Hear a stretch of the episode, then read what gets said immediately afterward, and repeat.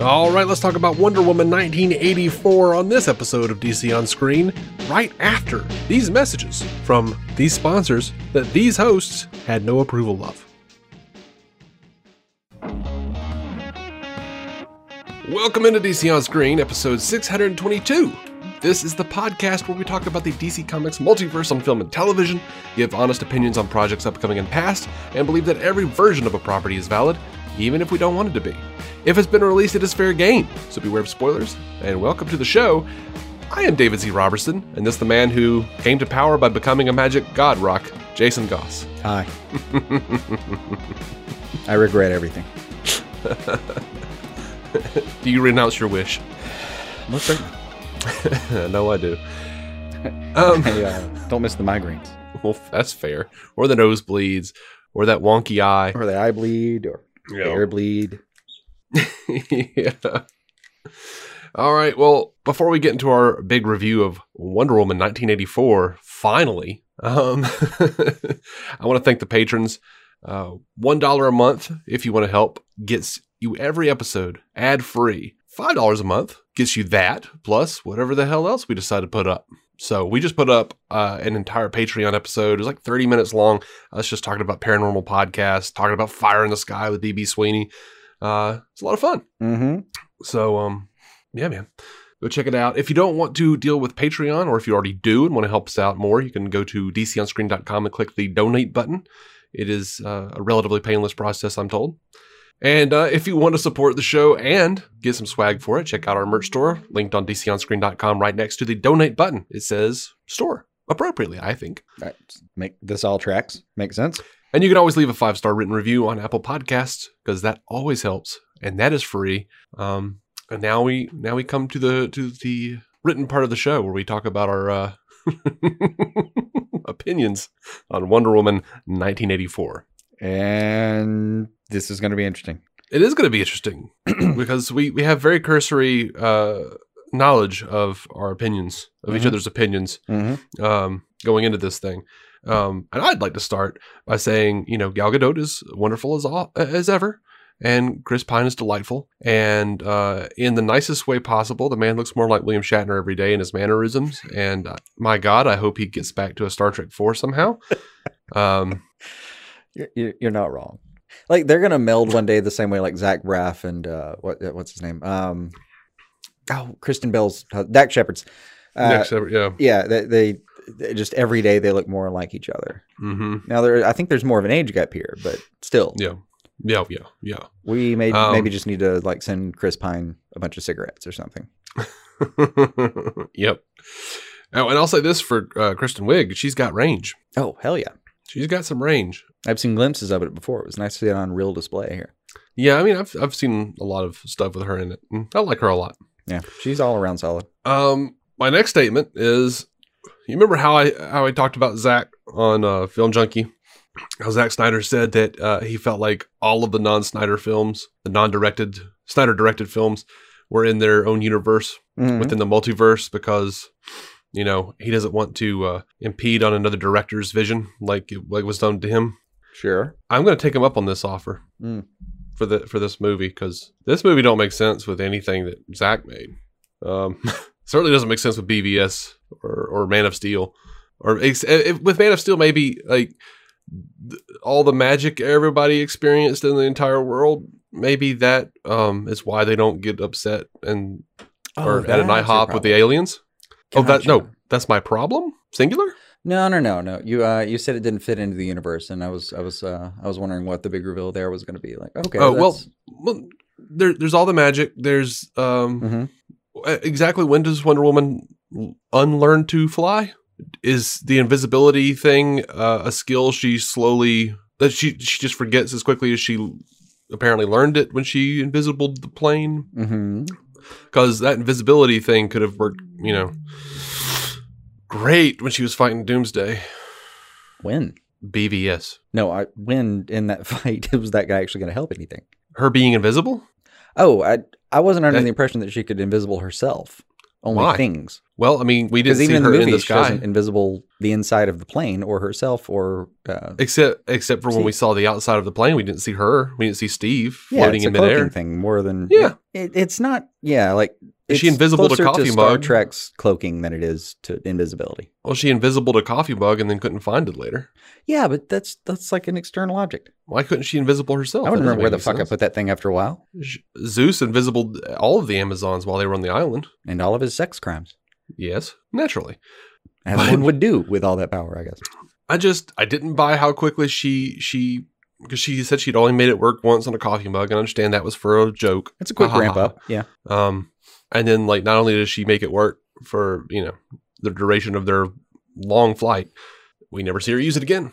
Well, she specifically says she doesn't understand how long it lasts once she does it. hmm So, in theory, the problem is more that she expands the scope of it rather than the length of it. hmm Like making it happen on a coffee mug that she doesn't like. For all she knows, is still invisible because she can't find it now. Um, hmm Is kind of what they point out in the scene. So it's really more that she managed to learn how to do that quickly on the entire plane. But hmm the fact that it's still invisible is is well within the scope of what they described.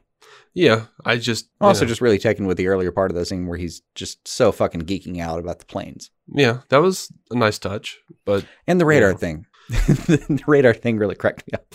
Oh, they'll see us anywhere. Well, shit, Diana. Yeah, that was fun. Like I said, like I said, Steve is is great. Uh, Mm-hmm. Chris Pine is great in the role. Uh, all of the Steve acclimating to 1980 stuff is is delightful. Yeah, that whole little montage was pretty fun. I just, you know, and I guess the, you know, what you're saying kind of points out a separate but connected problem, Mhm. which is this movie sort of just never gives us any rules so that they could do whatever the hell they want and they don't ever actually have to abide by anything. Explain. But Diana's like, I don't know how it works.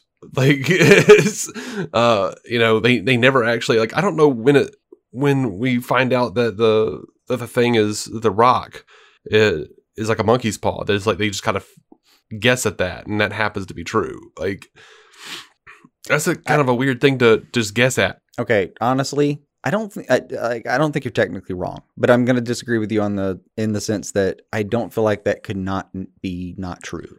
Like, why Mhm. would there be a stone sitting around that gave non monkey pawish wishes and it was just buried somewhere? This would be the greatest achievement of mankind.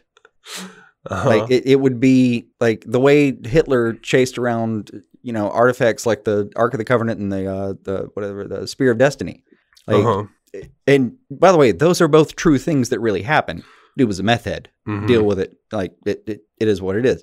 Um, but if there was such an uh, like a device in the world of man, we would be falling over ourselves for it. That, that would that would be like there wouldn't even be separate governments in the world. That the, idea that it's not a yeah. monkey paw makes less sense than that they didn't describe the fact that it's a monkey paw. and guess what? You just wrote a better movie. No, I- I just didn't Because- have to explain all that because I feel like it's pretty much taken as read to me. Like, why would you not? There's there's no version of like, well, that and it's thematically sort of where we were going with the whole movie. It's not not like they didn't nod to it. I mean, she takes the shortcut in the the early Amazon race Mhm. on the mascara. yeah, that was I like, yeah, like at the moment I was like, "Woo, you guys are beating us over the head with what's going to happen with Steve Trevor at the end of this thing, aren't you?" Well, there's that. There's also like it's the, the shortcut is never the answer. Is kind of the theme of the entire thing. Uh-huh. Um, I mean, the entirety of Maxwell Lord's business plan is basically just you know take as many investors as you can and be as char- charismatic as possible and hope it works out.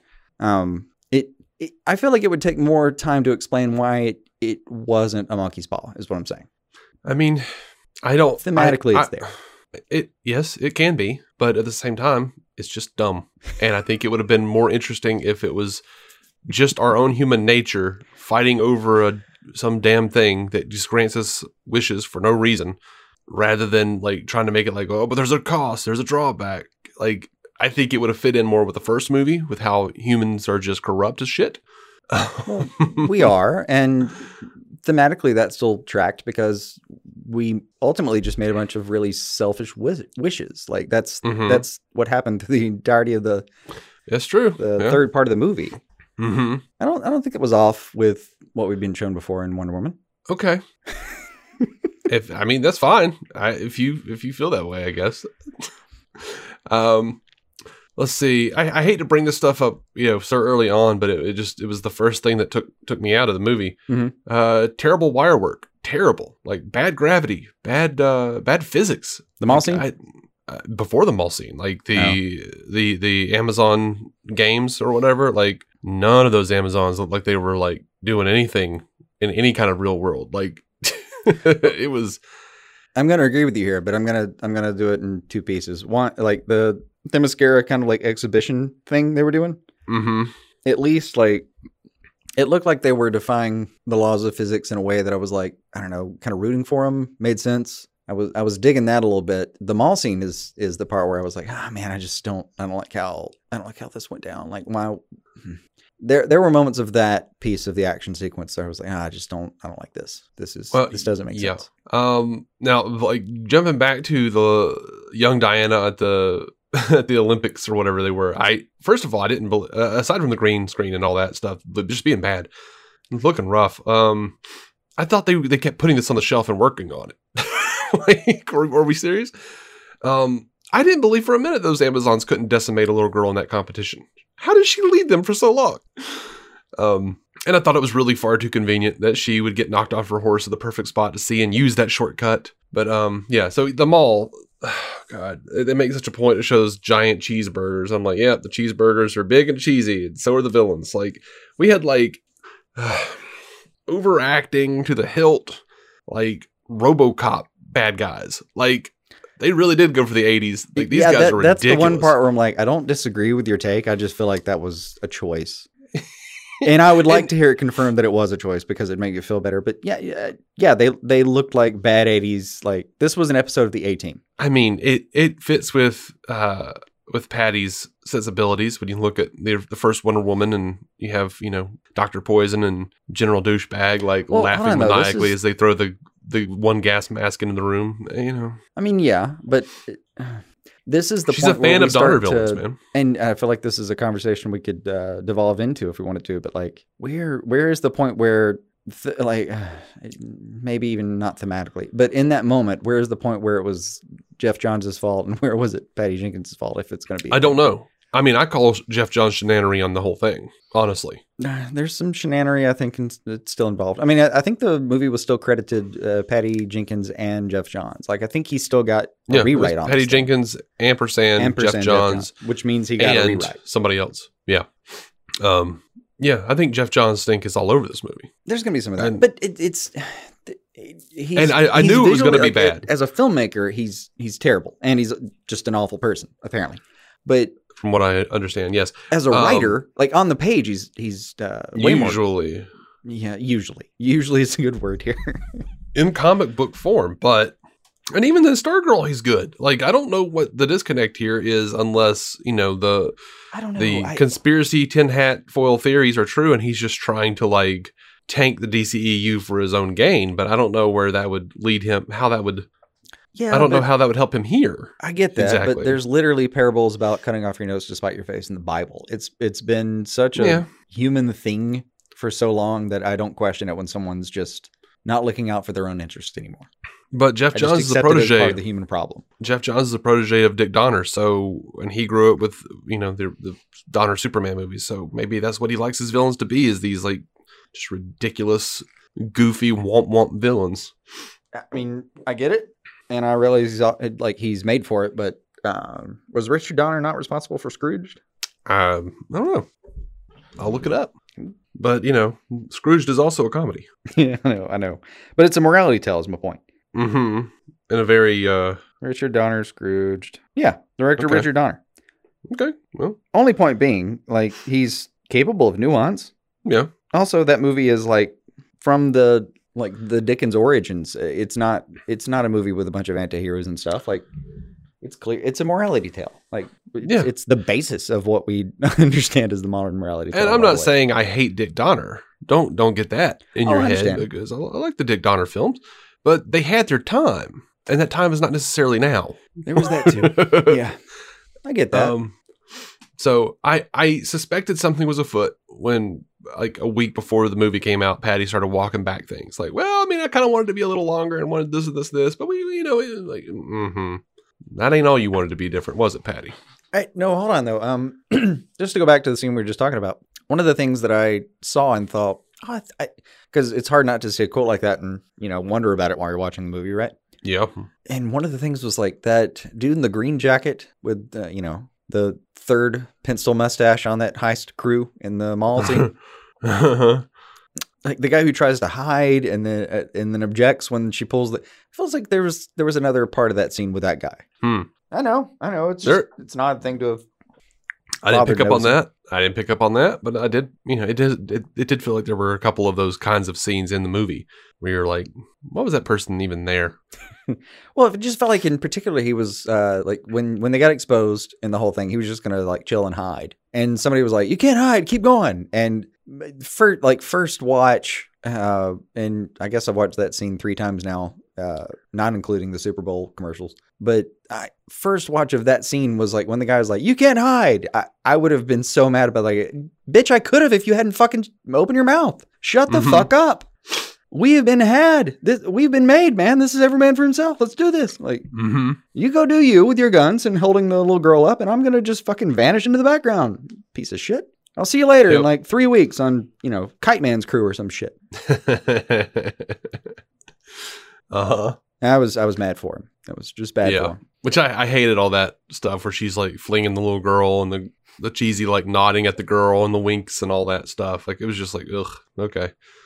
It, it yeah that part that part I didn't love. Uh, honestly, I was kind of hoping that was just part of. I, I literally think that was part of the Bowl commercials, Super Bowl commercials, and I was kind of hoping it stayed there. Didn't love that part. Mhm.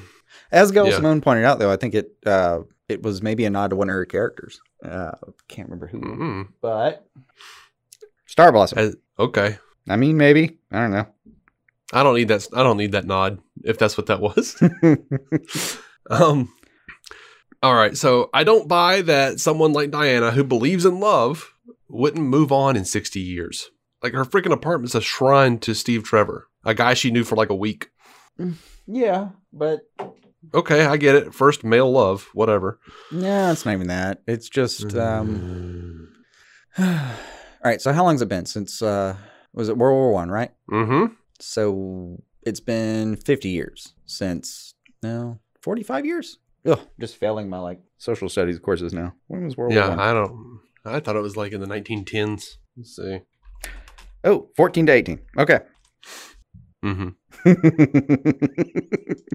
Either way, it's a long time for her not to move on, man. It just is. It is dumb. Hmm, I can kind of get along with it. I, mean, I like the idea that she's not. Um, I mean, I, I like the idea that she has she has standards, and it doesn't like the scene doesn't explicitly say that it's not like she didn't move on or maybe date or something, but that that she All did have a, uh, boyfriends a, and- true love. Uh huh. That's fine. You you just want her to get back out there. Well, I just didn't. I didn't quite think that it was. It seemed like a healthy thing for Mhm. her to have the shrines all over the place. But you know, if she did have those, it would have been really interesting and way more interesting than what we got to actually see Diana in a relationship with someone who was dealing with constantly feeling like they had to live up to Steve Trevor. And I think that person, personally, based on what we've seen before, should have been Barb. I mean, I would say one, you got that, you know, in her relationship with Barb. I don't think I did. Eh, because there there did seem to be a lot of chemistry, a lot of uh, it felt like attraction uh, between Barb and Diana. There was there was uh, a spark there, um, and yeah, Barb is an over the top nerd pre villain, and I hate that trope. We've seen it in Batman Forever, we've seen it in Iron Man three, Spy- Amazing Spider Man two. Like it happens over and over again in these movies, and I don't understand what people are attracted to in it. But um, I don't mind it, but yeah, you did Ugh. you did grab all like the trifecta of the most recent versions right there. And there are more. I just ugh.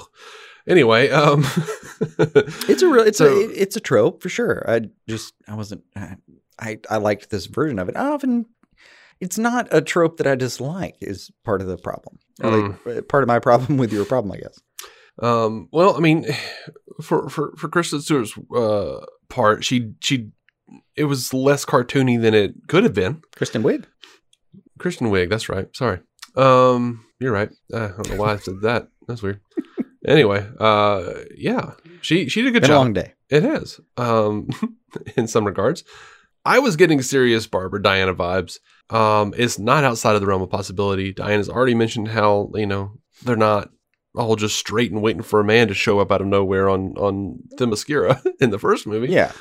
Um, so I think if we had had the character Barb was, but knew who Wonder Woman was, knew who Diana was, and she was in a relationship with her and constantly trying to live up to this idea of Steve Trevor, and then for Diana to accidentally wish that Steve Trevor came back and the like implications that that would have for their relationship.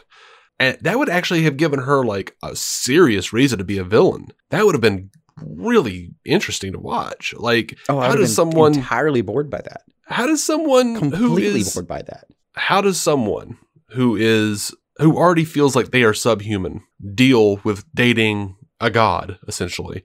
And then to deal with the idea I mean, that that not only fine, that, but that's not what I'd her be bored freaking ex boyfriend, who she never got over, came back from the dead. Now she has to compete with that. Like, Now I- we're at I the don't know. I'd be bored. I, I, I wouldn't be interested in this as a love triangle at all. Just I mean, you but you were more interested. You were more interested in her like being a jerk to Diana as soon as she like starts getting with some like gross rich guy. Oh no! What eh, like the gross rich guy aside, like what's more interesting to me is like the moment, eh, the moment she got her own source of power. And by the way, when she wishes, she effectively just wishes she could be like as powerful, as cool, as strong. yeah, yeah, sure. And then later she gets to double down and say like, no, I want to be the apex predator. And then she gets to like turn into like full form cheetah. But before that, she's just you know this kind of, and they kind of make it a point in the movie to point out when uh, you know when uh, Minerva says it, uh, she got more than she bargained for, or however she phrased Uh-huh. it. Uh, she didn't realize she was wishing to be an Amazonian, but she really was. hmm So it, I was way more on board with the idea that, uh, yeah, like she's, yeah, she's she's the nerd, she's the underling. I'm I'm just used to this, especially as an '80s trope. I mean, you know, dear God, I mean, we're, we're dealing with like the there were nerds on the team of the Ghostbusters. We're, we're- this is the era of Revenge of the Nerds of uh, Piggies or whatever the fuck that franchise was. Like we're, we're um, that's definitely not the name of that franchise, but whatever that thing is. Um, I'm way more familiar with that as an idea, and I'm okay with it. It's like, yeah, she was a nerd and she finally got some power. hmm Um, I can deal with that, and you know, the fact that she got overpowered is is uh, more power than she expected. Still, I'm I'm great. Like that for me is a perfectly good storytelling device. I don't necessarily need that to be a relationship. Like I'm not saying there's not some shipping that could be done here. For sure, there there were some elements, but I don't need it. Yeah, I just you know at the end of the day, I'm I'm sort of like you know they had an opportunity with an openly bisexual superhero Mhm. female, and they decided to squander it, throw it away because you know rich guy and my dead boyfriend.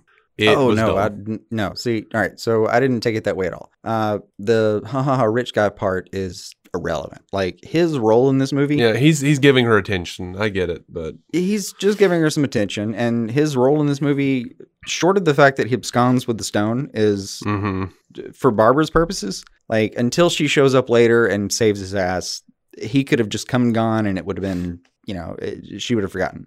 And you know, with uh, with Diana and the the dead boyfriend kind of thing, like, yeah, I mean, it's I don't it's, it, hmm, how do I how do I explain it? I'm not trying to make it a situation where like she's supposed to hold out for the guy, but the idea that she ran across kind of a once in her lifetime example of something that she hasn't really come up with anything that maybe has has filled those shoes is not that ridiculous. Like she runs Mm. across a guy who literally shows up on the shores of Themyscira and fights with her. yeah.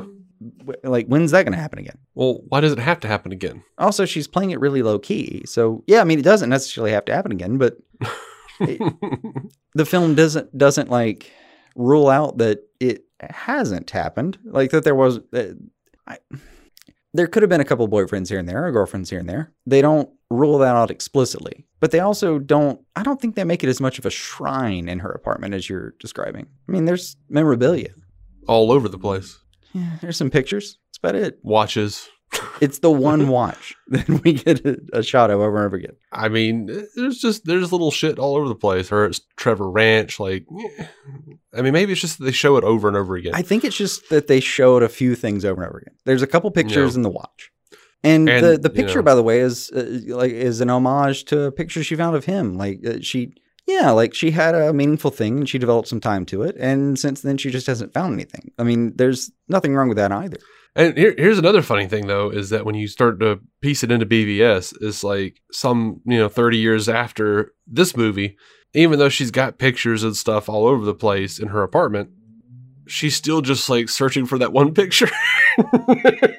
she's like, I've got to get that one other picture that I remember taking. I mean, yeah, Eh, but also that makes sense. Look, it, it's it, it's a thing I've I've said many times. Every Mhm. time you move, like physically move one location to like every time you move mailing addresses, you lose things. Doesn't matter how carefully you pack. I don't care what system you came up with. I don't care how many like stickers and color coded highlighters you're you're employing. You're going to lose something. Mm-hmm. And invariably, one of the things you cannot find afterward is something you actually find, you know, sentimentally meaningful. I'm not trying to like come up with the head canon here, but I'm also like, you telling me just a picture vanishes back in the 40s? And th- yeah, man, that, that shit happens everywhere. I've got pictures in my basement right now are they're from some family in the, I think, 30s, I want to say. Yeah.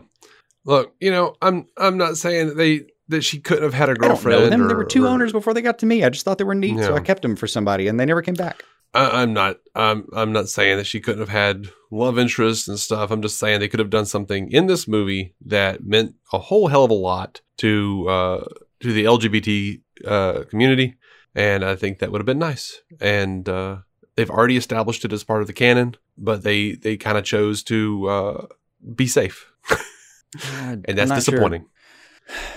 I okay. I don't disagree that they could have done that. Uh, I'm not sure that the decision not to was to be safe. I I kind of would like to actually hear if there was any discussion of it. I mean, yeah, you it, it there was an option.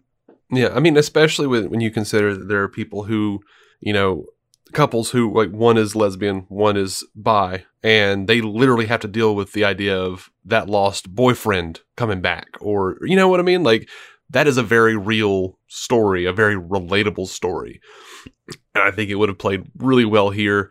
And she could, st- and uh, Barbara could still get to the same place as far as wishing to be like Diana and getting her powers and slowly becoming Cheetah. It would just, it would have meant more to me. Like, I didn't need it to be like, well, now we each got our guy and now we're going to slowly become enemies. It's just silly and weird and it felt strange. Well, I'm torn. Like on the one hand, yes, and that would have been meaningful, and I would have applauded it. On the other hand, they don't necessarily have to have have had to. anything happen, and I don't feel like you're. I feel like you're leaning on the men in their lives affecting them way more than it actually did in certain ways. I don't like, think so. I, I know I, that's because that's one of my issues. I no, think it Steve did. Trevor for sure did affect her largely. Like it, that was that was huge. That was huge. Like she still talks about him later as like, "Yo, no, I was in love once," and blah blah blah. I get that. I agree with you, but I'm not sure that like Max walking in and having like a hot second with Barbara is as meaningful as you're making it out to be. I mean, I she saved the guy at the end. I mean, she saved the guy at the end and then Yeah, but mostly as a display of her power. like fought Diana at his like compound after he turned her into a giant cat. Yeah, but again, it was about her relationship with Diana. Yeah, I don't know, man. It it. I think I'm like, saying the movie's her, a mess, dude. Like that's the point. She, eh, I think for her, by the end of that story, he is irrelevant, except that he became this wish granter. You know, this Mhm. fucking monkey's paw in human form. yeah. Which, by the way, thanks for throwing in his backstory at the very end of the film. Really made me give a shit. Wait, which part? when he's like granting all the wishes and Diana's having her like cheesy Supergirl season one finale moment hmm and uh that I absolutely hated. And Yeah, he starts having there, the, there was a the- hope speech here, and I could, on my Ugh. first viewing, there was a hope speech here, and I could already hear you hating it, even though you hadn't seen the movie yet. and uh and as she's doing all that bullshit, he's like having flashbacks to his like dad beating his mom and his dad being a dick to him and all all this stuff that we could have used like earlier on in the movie. Okay, what would that have helped? You would have, if they had shown you that earlier in the movie, you would have thought that she could could just go talk to him and sort this shit out. Oh, no, not necessarily. Like, I never thought that, like, okay, let, let me say this. By the end of this movie, I had, at the beginning of this movie, I thought maybe there was a possibility that they're going to do something to be like, oh, yes, this could work with what Zack did in Man of Steel. They're going to have her break Max Lord's neck because they even sort of like played with it, uh, talking about like you either have to destroy the stone or you have to get everyone to renounce their wishes. And I'm like, dude, everybody in the world is not going to renounce their wish. That's silly. Except that's what they did, and it was silly. Um, I'm like, she's going to have to destroy the stone, and she's going to have to do it by breaking his neck. Mhm. And when when he was like there, I was just like, they they know what we expect to happen because we've read the comics, no, they don't. and she, and they're and not she's in that. like, I mean, it's Geoff Johns. They he knows we know, I know he knows. and we see her like throwing the lasso at him, and it's not quite making it every time, and I just keep expecting like, well, I didn't expect it. That was the problem, but there's one problem. Um, but I, by the end of it, I knew they weren't going to have the balls to do what what they were they had been kind of hinting at. They weren't going to have her. I don't think they were hinting at it. I think you were expecting it. They would red herring, her, herringing. I can't say that. Red They- herring. Red you herring. can't say it either. That's the sound of a day starting out right. I hear it every time my new Toro Z Master 4000 zero turn starts up. With big time horsepower, giant Voodoo track tires, turbo force deck, and comforts like MyRide and USB ports, it's fully loaded to mow all day long while delivering that signature Toro cut. From start to finish, this beast means business. Get your Z Master 4000 today. Toro. Count on it. I wasn't I get, I get what expecting you're it. saying. That was the problem. I, like I understand that that was your expectation, but I think that was your expectation. I don't think that it was uh, even necessarily like a, a, a sidestep, like you're. you don't you don't put Wonder Woman and Maxwell Lord into a movie without at least Here's the thing: implying it. you also necessarily do not put, and hear me out here, Maxwell Lord and Wonder Woman in a movie.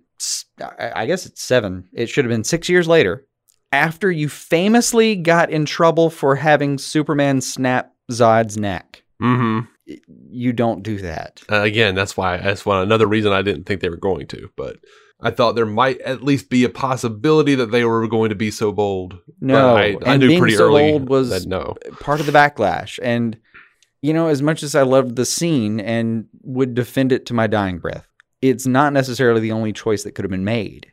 Like other things could have been done, sure. And I'm not saying they're better or worse. I'm just saying other choices could have been made. So going into this movie, in the history of the movies that you're already in, uh, fucking, of course not. No fucking way. Like, yes, uh, it, like it occurred to us. What is it? Like three years now when Maxwell Lord was cast as one of the people in Wonder Woman, and we already knew. No, there's no way. There's no way he's actually going to get his neck uh, his neck snapped. There's no fucking way. You know, new era of Warner Brothers. I thought there might be a way, but you know, no, within, that would have been a fine with- thought in like 2013. within early, 10, 20 minutes, I knew it wasn't going to happen. Is what I'm saying. Because this movie right out of the gate is balls. It's just not there or ballless, I should say. Like it, it has no spine. I- Like, oh, I- you're doing Dick Donner. That's what you're doing. That's that's all you're doing. Evenly lit 1970s superhero pop. That's what you're doing. hold on. Hearing you say evenly lit cracks me up. Why? After all the shit you gave Man of Steel for being colorless. No, I d- colorless. That's right. Mm-hmm. colorless. I didn't complain that Man of Steel was not. I didn't say hey, Man of Steel's not lit like a freaking TV show from the 1980s, like Wonder Woman 1984 is. I just That shit don't looks like it could be an episode of Quantum Leap. No, No, you're right. Quantum Leap actually had some really good uh, cinematography.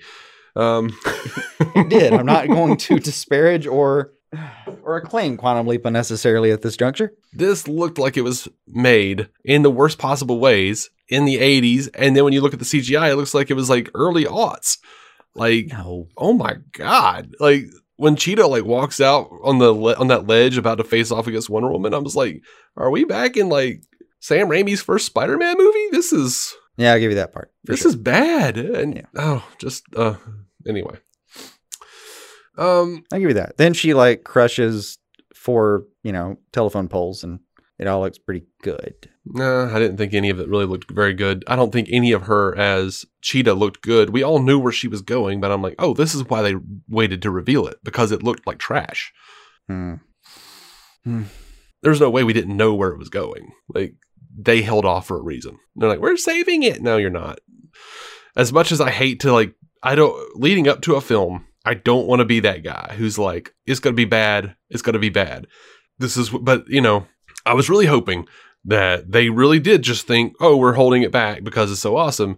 But as soon as I saw her, I was like, oh, yeah, no, you knew. You knew.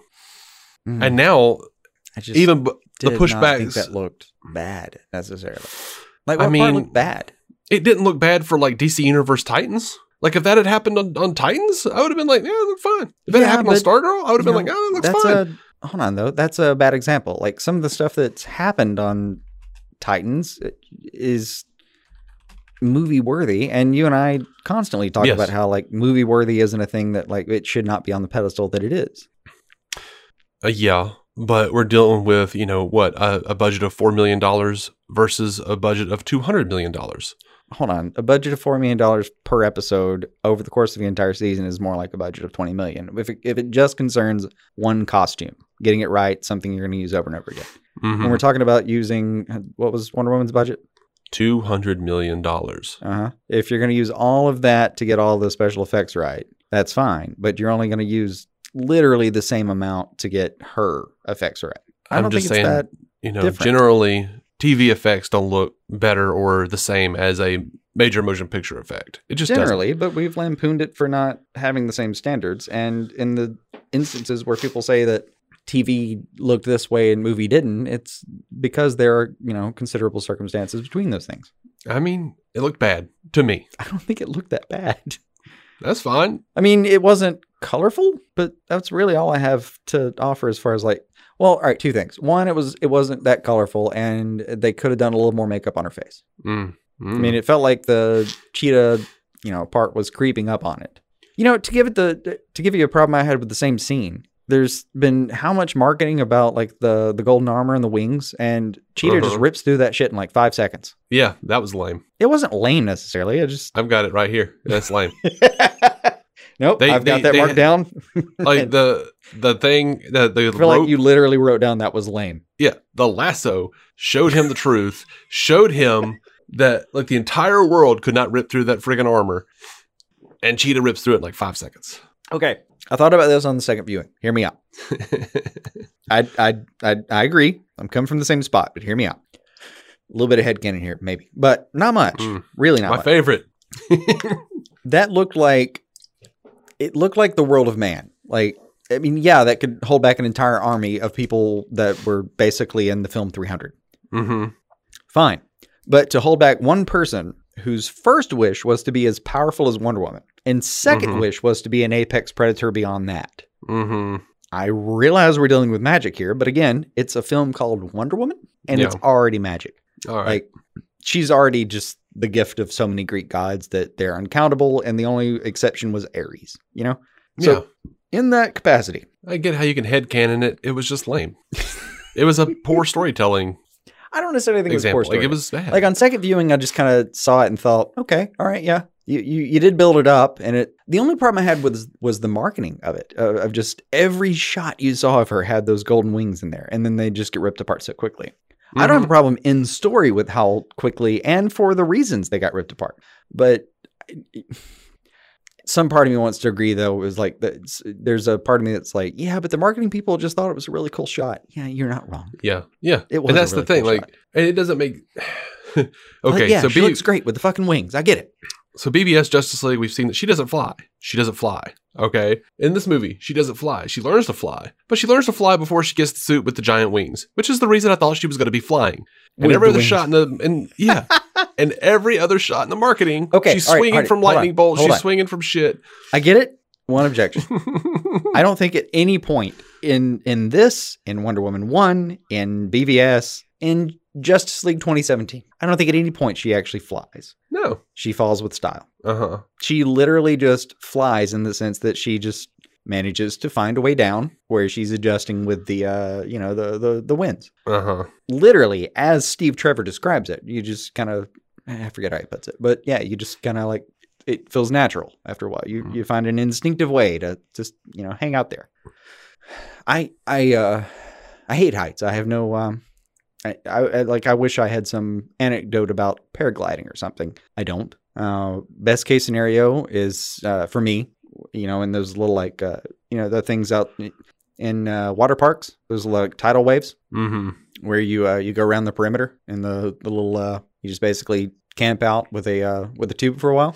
Mm-hmm. Yeah. So um, me learning to be as chill as possible and use as few muscles as possible for a series of hours around those things is about as close as I can come. But I don't think she flies at any point. Oh, really? No, she. I mean, even in Even the- when she's like flipping in the air and like turning on her back and doing like backstrokes and shit as she's like flying completely vertical. Okay. Okay. Cool. Go. Okay. I mean, you say that like there's not She's such a thing literally as like doing, vertical like- push or. I mean, dude, I've She's I've seen- literally doing like the the Superman double fist out and then like turning on to her side and like pivoting in midair. Like she's I flying. I saw that. She's doing the Dick Donner Superman. Like yeah, I think they're kind of hedging their bets a little bit there, but they're also making it seem like it was uh, just a leaf on the wind kind of thing. yeah. like the same way you've literally seen a trash bag, you know, run 50 feet up in the air for no good reason because just all the wind happened hit right and blah blah blah blah blah blah blah blah blah blah blah. Stupid example, I know, Mm-hmm. but I, I my problem isn't necessarily that she can't fly later; it's that she doesn't necessarily fly now altogether.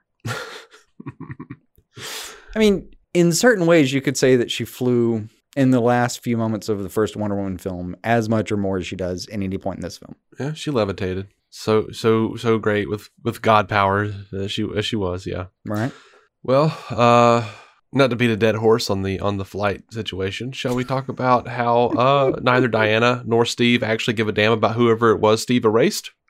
Oh, they do.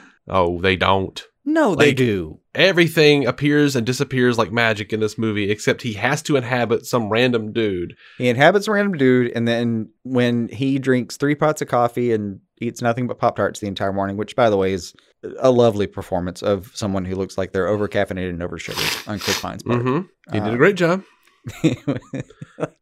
But you his know what- eyes even look small. um, but even then, he's like, "We should stay here forever. This is the greatest room I've ever been in." Like, and and then she says, "Yeah, that's that sounds great. Except I should probably figure out who, like, how uh, I made a wish and my old dead boyfriend took over a person's body." Yeah, she does mention that. She doesn't show any concern for the person whose body they just took over. In the height of the AIDS epidemic, neither do they wonder about, hey, this is a good idea. Let's just use this dude's body to bone. By the way, that's rape. there is no way that there's no way that's ethical. Like I'm just sitting there the whole time thinking, like, what say does this dude have and what they're doing to his body? That is not cool. I mean, I'm glad you think it's funny. I'm I don't think it's funny. I think it's weird and kind of I, I think it's worse than the snap neck dilemma from Man of Steel. Like, is this the message we're doing now? Okay. no, no. I mean, you're not wrong. There's a there's a consent message here. I mean, are Um, we just to assume that they were just like, well, of course he would sleep with Diana? Because we had to introduce this guy so that when Steve inevitably leaves at the end of this movie, this guy show, shows up in the last frames and just goes like, "Oh, hey, how you doing? See you around." Okay, well, all right. There are two things that occurred to me here. Um, They don't even say we should find out who this guy was, or maybe he'd like no, his we've life seen back. him a hundred times before. I looked his IMDb up because I knew I'd seen his face before, and uh, I like his first role was an Angel. I mean, that's fine, but I'm saying in was in universe, the characters at no like, point we've seen him, but because she was even like, "We, you, you would need a passport. Why doesn't shouldn't this guy have a passport? Whoever this person was, you replaced." they don't have it. They're already out. Anyway, Yeah, two things occurred to me. Um, one is given the last scene where he has no recollection, mm-hmm, um, it would seem to me there is some supernatural exit door here. mm-hmm. Now, I'm making up a supernatural exit door here for sure. Like it, I'm I'm imagining some, you know, back burner of consciousness where he's not uh, part of his own body anymore. And you know all these things that would be uh, you know like a perfectly good subplot of you know frankly anything that's going on right now. You know any version where he's kind of questioning like hey you know i'm still here. Um what made me laugh was that this sounds like such a zeus fucking move Yeah, like, no, it's not right. Yes, it's morally dubious, but would Zeus do it? Oh, for fuck's yes, yeah. Guess the apple doesn't fall far from the tree. in a way. Diana runs around saving everybody until what she wants is right there in front of her. But eh, you got to rape a guy to get it. Okay. I mean, I guess we're just to assume that, of course, he would have sex with her. The the consent is implied you're because making it's certain assumptions about the idea of duality that are not necessarily represented one way or the other. I mean, the the mind body problem is is a very different thing. It it is clear to me that the mind and body were separated given the last scene of the film, the, the Christmas scene. yeah, but it's still someone else's body. Yeah, and uh, most dualists, true dualists, would argue that the fact that it's a body, corporeal, and soul, incorporeal, are absolutely disconnected, barring any consequences. What there's what what's what about the consequence of where that other guy's soul and or mind went? Not never- displayed in this film. They did not care. She just cared that her wish was granted and that he was there. No, the one thing you could glean from that, uh, from the scene, is that he did not care. They neither one of them did. I fully grant that she didn't. And all of these arguments aside, apparently there was there was that problem. Uh, but you you could And there was argue no- that he did not care either. And there was no reason for the guy to even exist in the first place. Steve Trevor could have appeared out of nowhere like that freaking wall did around that stereotypical Middle Eastern country. I uh, agree. full of all those you could argue terrible that stereotypes. as magical as the problem you're talking about. Yeah, but there was just no reason to have this guy there except to have him show up at the end as maybe she could love again. Which, by the way, Barbara's still there, wish renounced and all, totally redeemed, right there, just waiting. Oh, just that's sitting. actually one of our problems is that we don't really get to see a, a later Barbara scene. no, we don't. Um, I, I mean, we get to see that she renounced her wish, but we don't even really get to see her renounce her wish. No, they they they pulled that from us. Um, I, all right. So, bottom line, all the consent issues and magical and and even the Zeus uh, lineology uh, involved, like I would argue that the problem is as uh, philosophical and esoteric and magical as the solution in this case.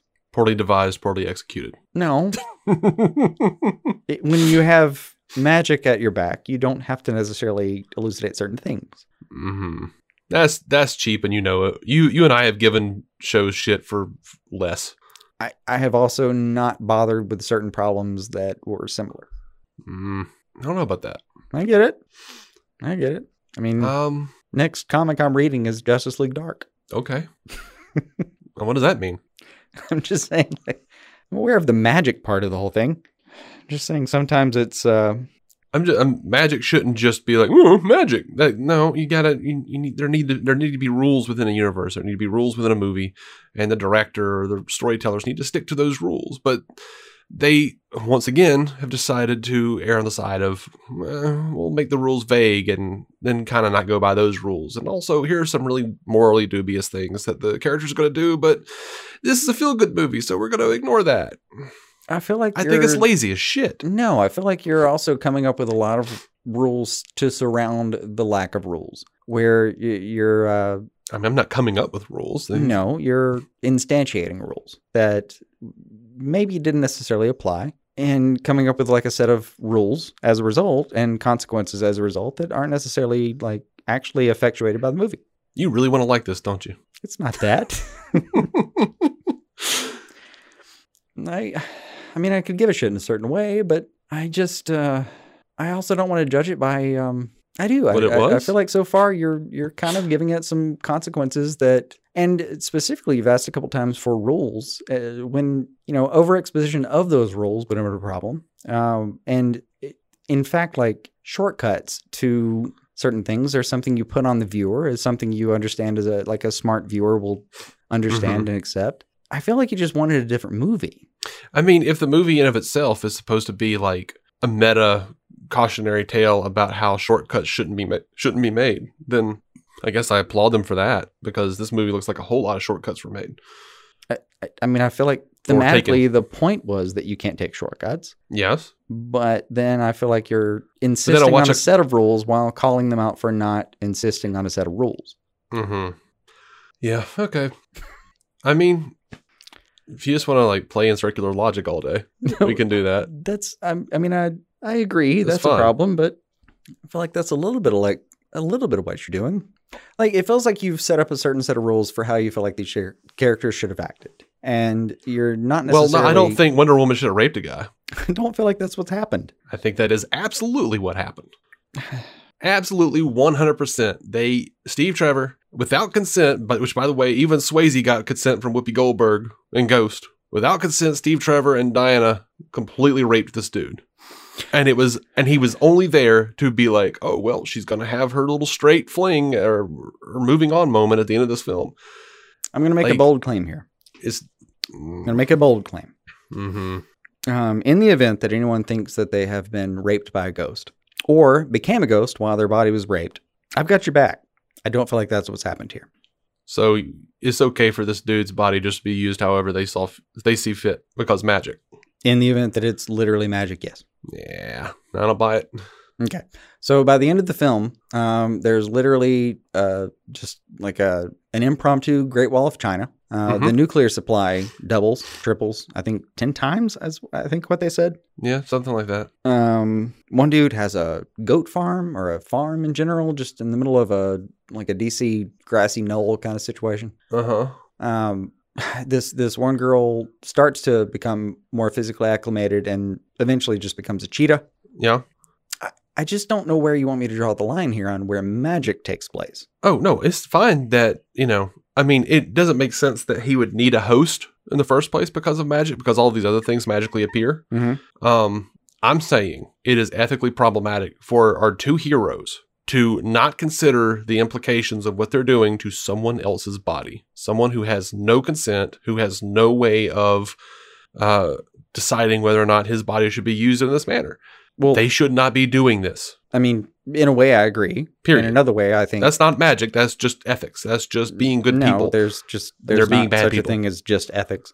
Um, unfortunately, you have to consider uh, weird stuff like magic. So, on the one hand, But the magic isn't the problem. The magic is the the problem is the fact that they're just like ignoring this guy's consent. Okay, so the magic principle here implies that his consent was no longer valuable to this conversation. Now, granted, if we were in a world where, like our own, that is a manufactured entity, uh, then I would fight for you tooth and nail.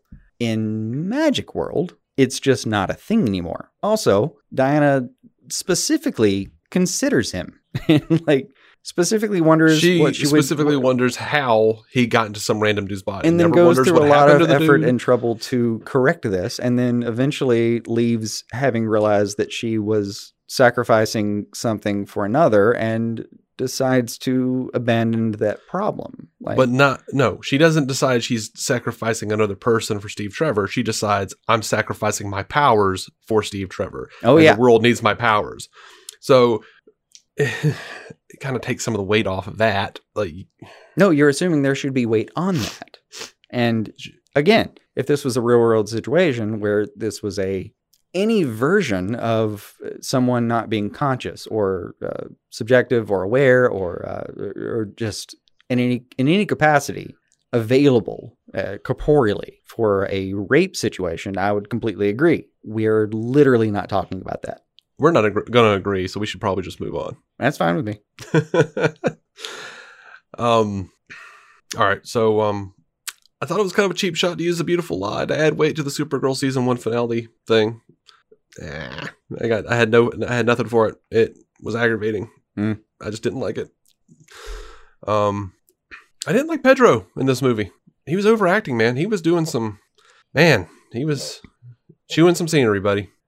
He was one of my favorite parts. Well, I'm glad for you. I, ju- I just I I have so many memories of like 80s infomercials Yeah, I have the same memories.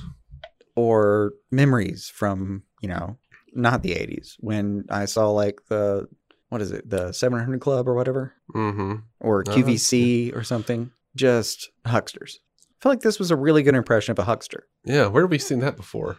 Oh, Dick Donner's Lex Luthor. Yeah, you've never Okay. seen a huckster before? Yeah, I, I, I was being sarcastic. I know. That's I get where you were going before you answered the question. I understand. I'm just saying, like it I appreciate the idea of a huckster, especially in this capacity. And I But then they try to redeem him, like freaking Sandman and uh, Spider Man 3. Like, well, he was a kid, so everything he did was okay. No. no, it's not that he it's actually one of my problems. Um, I'm with you on this. It's it's not that everything he did was okay. It's the redemptive arc was not like I mean, he he just he did some terrible things. He should be held accountable. And it's something Yeah. that I don't Somebody should they- snap his neck with a lasso. That would be the worst possible thing they done. No, I don't think so. No, I mean, arguably that was out of character when it fucking happened to begin with. Oh, I agree with that. Yeah. Like that was not necessarily one of the best beats of comics to begin with. So to No, hold no. it Oh, accountable I for this and Maxwell Lord and Wonder Woman is ridiculous. I was joking, man. I know. Jesus. Just saying. I, I'm not sure he was held accountable outright. I'm just saying that to me the the emotional beat was that his kid actually had I, his his kid was the emotional high ground. hmm I can jive with that. I mean, Like I- he's I not forgiven by even by Liar Liar. He's just forgiven by his own child in his own eyes, and that's that's kind of nice. Yeah, I mean they they from the minute like at the end of the movie when they start playing up how he was beaten as a kid is like now we need the audience to like him, and whether or not we actually show him not getting in trouble at the end of the movie, that's you know them trying to suddenly make him out to be a better person than he was the entire movie. Okay, but you could uh, rephrase that as saying that like cheap. turns out he had a really good backstory that explains some of his actions, Yeah, and that would be valid. we could have seen that earlier in the film. I think if you had seen it early in the film, like I said before, you would have discredited it, and it would not have been as much. Yeah, maybe. Either way, it was just sloppily thrown in, and I didn't like it. I don't think it was sloppily thrown in. I think it's where it was supposed to be. Okay, agree to disagree once again. We are not going to just we are not going to agree on this movie for the large part. No, we're not. It'll be all right. Uh, I didn't see any reason for it to be set in 1984. I don't know why it was set in 1984. Um, except maybe it was a nostalgia. Maybe they were just trying to cash in on nostalgia. Maybe. I genuinely, I, I, I have no idea. From pre-production to today, I have no idea why that was the decision. I mean, Patty and Geoff Johns were probably at their peak getting into comics age in 1984. Maybe that had something to do with it, but I, I couldn't find any real reason for it except to just be like, Haha, look, there are people with mullets and mustaches and look at their curly perms and ah, How was Fanny Pack not the first thing you mentioned? because I tried to block it out so much.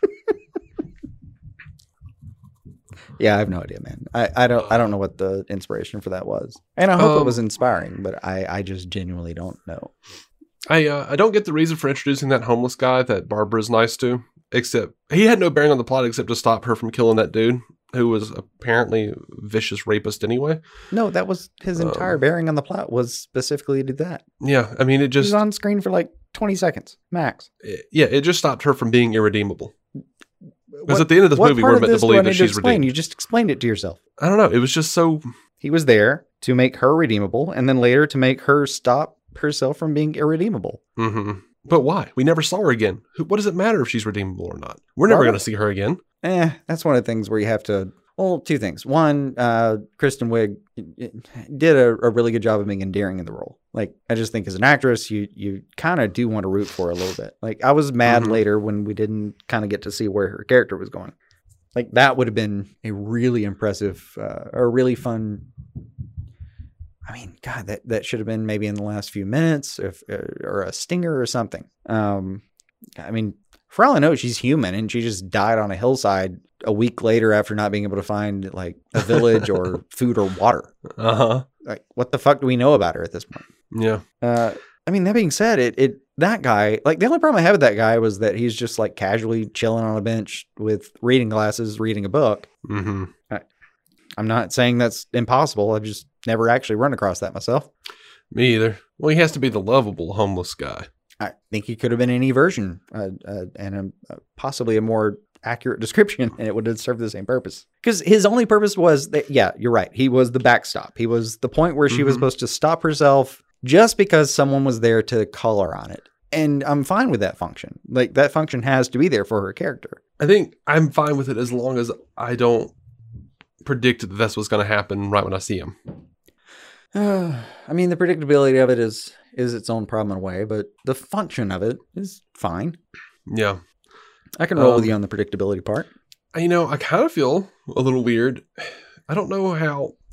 I don't know why we had to have Max be an oil guy, except to go like, see, oil, bad guy. It was the and 80s. also, I know, and that's the only reason we did the 80s is so we could see oil, bad guy. I'm not sure if chicken or egg was there. Then not sure. all of that is there to enforce the Middle Eastern stereotypes. Like, oh, let's show a bunch of, you know, Middle Eastern guys hanging out behind like war torn huts and crumbling brick walls wishing for nuclear warheads.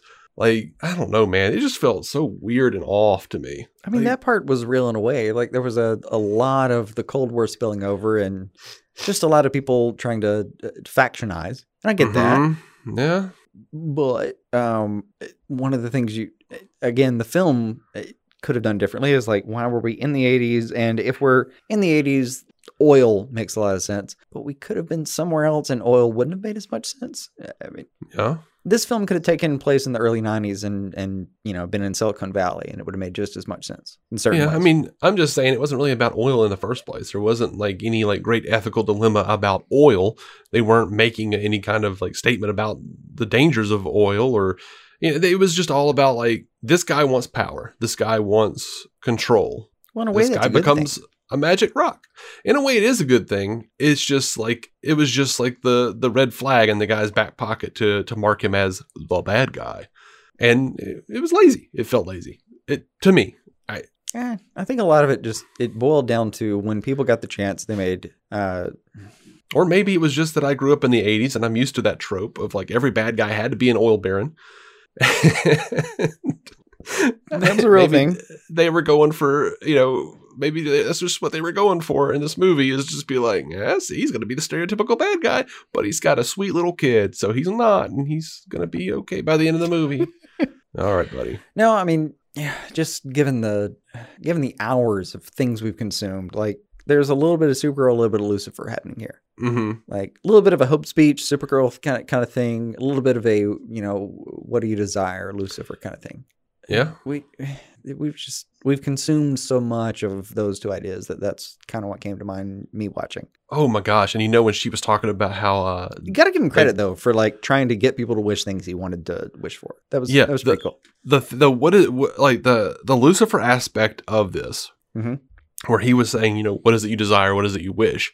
When she talks about briefly how that stone comes from the god of lies, Mm-hmm. I thought of Lucifer, and I was just like, oh, what if what if Lucifer is like, or some Greek variation of th- therein is inhabiting this dude, and we're getting like, no, that's, they're not gonna do that No, or because it's a because it would have been more interesting.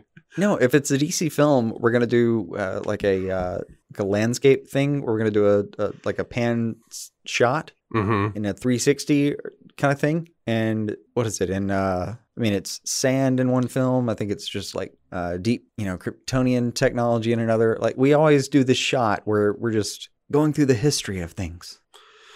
Yeah, And I feel like if they had done that shot right then, it really should have just been not Tom Ellis, but the Lucifer with his, you know, real face on. hmm And that would have made a shit ton of sense at the moment. yeah, um, Or at least Ares. yeah. Just at This least is- Ares. Yeah. Here's here's an old uh here's an old complaint that we've had forever. Uh-huh. Uh why would you just throw in Simon Stagg just to kill him? I know they keep doing that, but I'm like, dude, we could have had Metamorpho at some point. Like, why do you keep just bringing in people we know to kill him?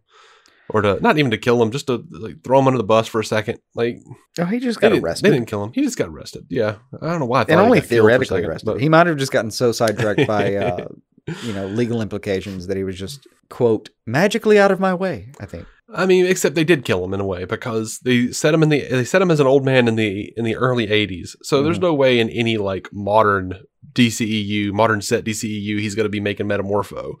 So Oh no, I here. Hold on. Here's my favorite version. Um, he he does all that. The complications from the FBI cause him a lot of emotional turmoil. He uh, ends up taking a lot of cocaine. He because it's the '80s. He has a, a stroke slash embolism. uh huh. Ends up in a wheelchair. Has to devote himself to scientific purposes and ends up with a metamorpho. Well, he's not Metamorpho. No, he ends up making one. Oh, Yeah. Mm. We'll never go back to it. It's they threw it in there. Just they saying. just threw it in there it's out there. to be like, hey, fans, here's the name you know. No, it's literally just so the word stag is on a Mhm. backdrop somewhere. Mm-hmm. Look, though, I don't, I don't know why that's a criti- uh, like uh, uh, why is it, why is it uh, criticism? Like, you know, uh, Because there's no point to it. Fan services. Sometimes, That's not fan service. That's a name. That's not fan service. but service. it's a name you know. It's a name I know. Yeah, and why would you not? Why would you not be happy to see that name? because I know they're not doing anything with it. Mm. They're So- throwing it in there because they think that it's going to, going to just make me happy, just because it was named. Hmm. Hold on, hold on. You're actually mad at them. Because they threw in a thing that would make you happy. No, no, they're it's placating. They're placating the fans. I know, but that's my point. The the placation and They're not actually setting anything up. Is my problem. I get It's that. like, I, there's no point to do it if you're not setting anything up. You're just like because I swear to God. no, God, you can't set people are out there going, they're gonna set up. They're setting up something with Simon Stagg. No, they're not. No, they're not. That's that's and And there's people out there that's gonna be mad that Simon Stagg is not a thing now. Yeah, they're not but I don't. that. I don't. I, I don't want to go so far into that that I'm like mad that they're gonna throw in Simon Stagg's name. Like I'm still mad there is not a Ted Kord in the CW because mm-hmm. how many fucking boxes did I see Kord Exactly. Industries on the side of? I feel the same way. But I saw that on the side of so many boxes, and turns out, looking back, there there's a reason I felt a little you know side shanked. It was because they tried, they thought about it, and they ended up with Ray Palmer instead. hmm Like historically, there was a reason I felt a little betrayed. I get that. I, you, you can't necessarily be betrayed though just because they said a thing, because there's not going to be some later revelation just because the thing was ever said. Like, yeah, sometimes it's just okay to say a thing and, and do a little fan nod and call it a day. Yeah, I mean, you know, it just it to me it feels like oh, here's I I am this filmmaker. I have decided we're not going to use him in any future endeavor in this universe. So let's just throw him away here in the early 80s as an old man rather than ever wonder about doing something with him later on. Like it just doesn't make sense to me. It's weird and it feels Yeah, but disingenuous. it's not disingenuous in the sense that you can't think that every time you drop any name, any theme, or uh, any any ability, frankly, that you're going to be starting a franchise. Like you can't think that that's where this is going. So as a filmmaker, sometimes I, I think you just kind of maybe throw that out there and try to do a little fan service, and it's okay too. I don't think Patty knows who Simon Stagg is. I think that was a Geoff Johns throw in, honestly. I think she's probably at least done the basic research on who the fuck Simon Yeah. Stagg is. Yeah, I don't know. All right, so feel like that speculation on your part. Yeah, maybe. I mean, that's. I mean, I don't know, but uh, I didn't like this movie. I get that. Yeah, I'm getting that. I I did not like it. I mean, we've only been talking for an hour and a half, but I'm starting to feel like that's maybe the case. I'm pretty much. I think at the end of my rant, I I think this is the worst DCEU movie that's happened. Honestly, I think it's the sloppiest, the laziest, the mo- the most morally bankrupt. I think it's bad, like straight up bad. And hopefully, this is the last we get from Geoff Johns. And Patty's little like threats about not coming back. Hell, let her go. I don't need another Patty Wonder Woman at this point. Like, let them both go. I'm good. I'm absolutely good with that. Well, um, juxtaposition wise, I feel like um, I feel like you're holding this film accountable in certain ways that aren't necessarily like inherent to. Uh, they, they aren't intrinsically problematic, but subjective as that is, I don't know. Yeah, I mean, if you like the movie, good for you. I'm glad for you. I, more power to you. I'm proud for you. I like I have problems, but I don't feel like we've even addressed those. Oh, well, what, what have you got? What are your problems? Uh, We also haven't addressed the things I liked. All right, let's go into it. oh, um, overall, look the uh, the film had a lot of heart, and that's not a bad thing. Um, it it also actually continued the character in a way that uh, w- was an upgrade from the the first Wonder Woman film. I think we could have a lot of discussion about the power set as it you know evolves into like BVS or uh, Justice League, and I think that's where I would start really having problems myself. Mm-hmm. Like the film as it as it exists. uh, One of the things that's kind of nice about it is we go from this this uh I mean think about these like breathtakingly like large scenes or uh, felt large scenes that happen in Wonder Woman and honestly like this film feels like it could have taken place on a very small set. Mm-hmm. It, it wasn't like there was no no man's land kind of scene. Like even the green screen of that involves like a, a big room. Um, I don't feel like that's what we're dealing with. Um, it was kind of nice to see the the shift of how they were going to make this film versus the previous, and I was kind of curious about it. Um, I would have been curious about the numbers had it been released in a more traditional format. Mm-hmm. I mean, I, I would have just been curious about how it how it fared. You know. Yeah.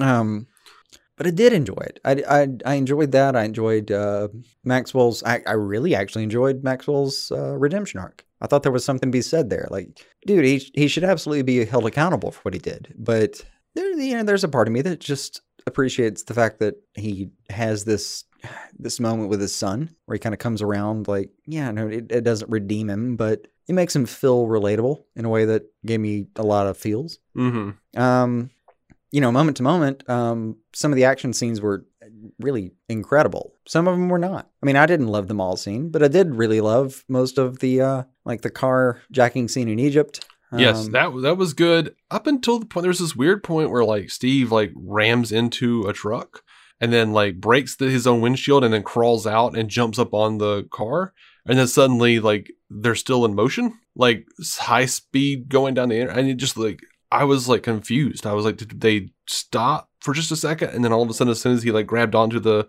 the tank, they're going really fast again, or the truck were they going really fast? Like what happened there? It was weird to me because I, don't. I rewatched he- that a couple times just because I was curious too. And best I could tell is like he kind of barrels in so fast that he bounces out and, and rolls with the momentum. But that's just a guess. I mean, Yeah, it was it was weird, man.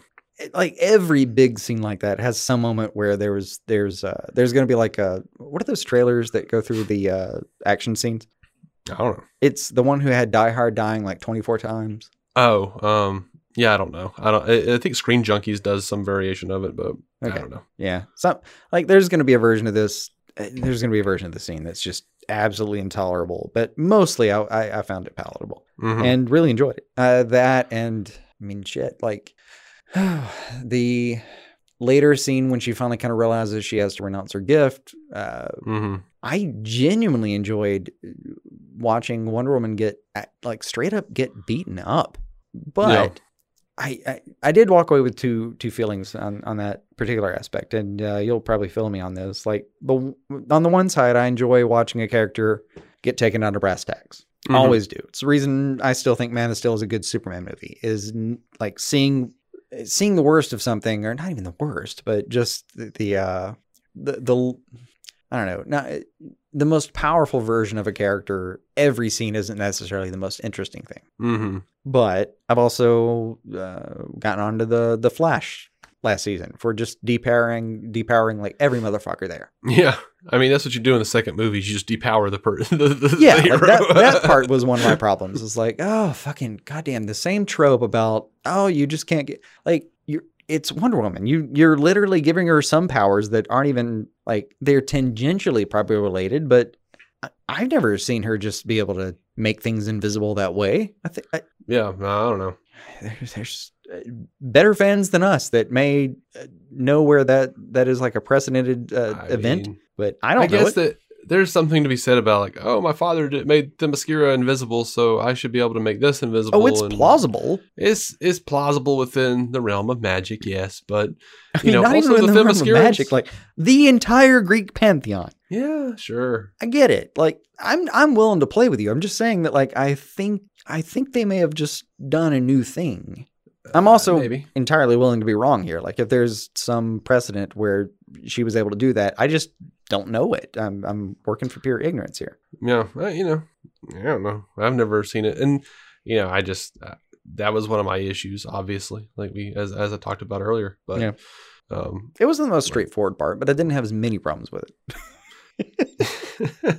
Actually, that's a that's a really good explanation of my review of your review. It wasn't the most straightforward part, but I didn't have as many problems with it. yeah, I I just wound up having a lot of problems with it, and I I hate it. I hate that I just f- feel this way, but I I just can't get around some of this stuff. Like, and to be clear, I can get around bad CGI. Oh yeah, no, we we've watched seasons of Doctor Who. I'm not, you know, uh, for all the talk Patty did of like tinkering with things and how they're making it better and having more time to do.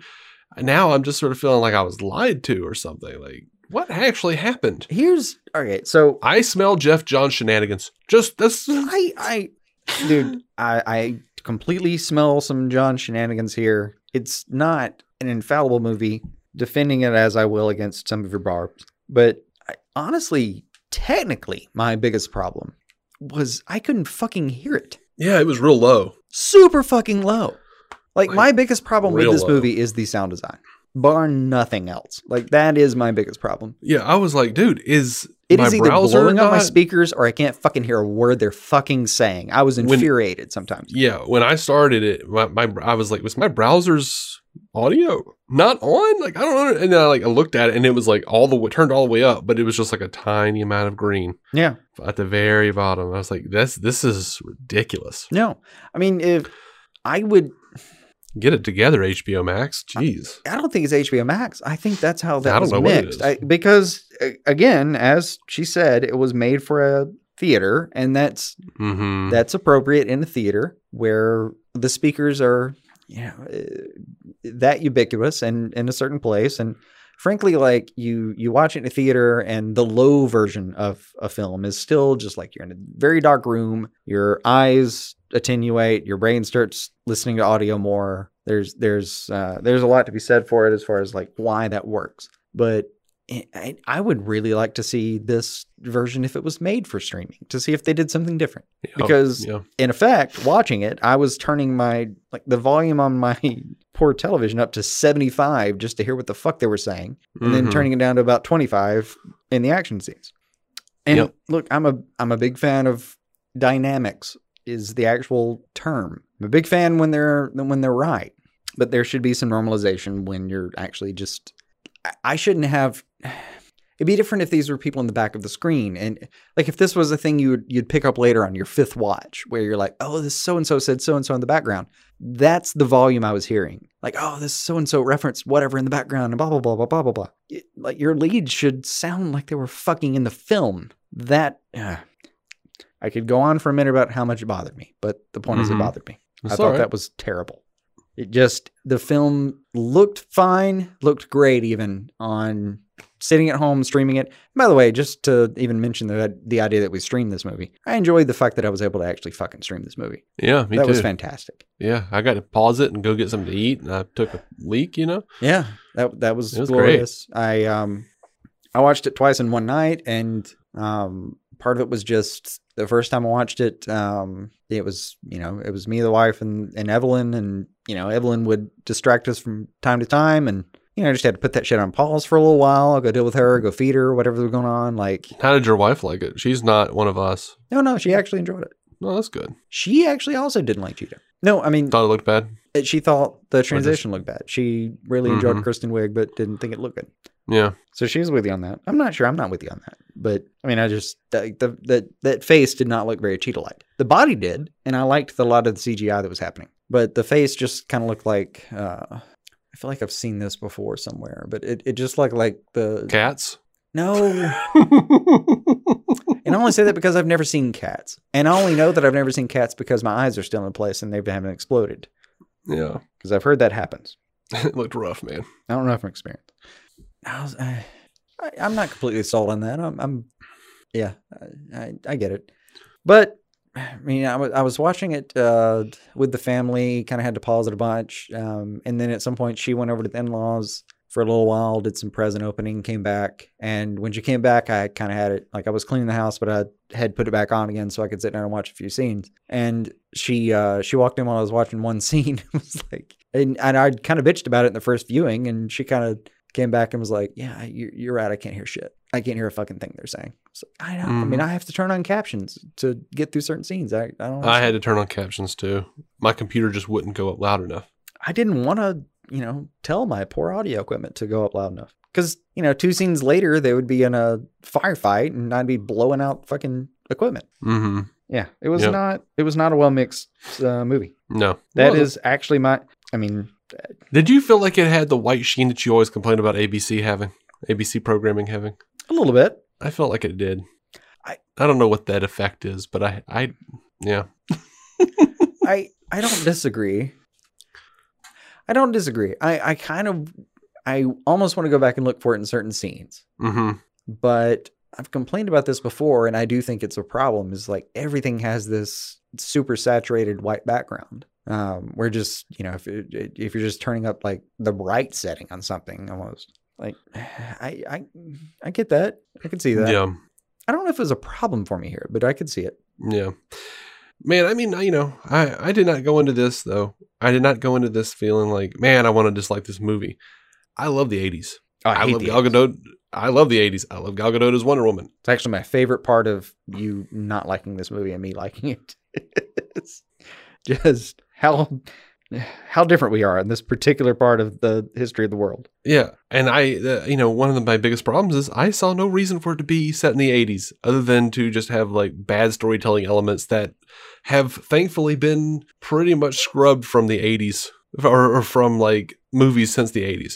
Mm. Um, A lot of it. Hey, by the way, just thinking about it, did you hear Blue Monday anywhere? no, I did hear Duran Duran. Oh, well, that's not the worst thing.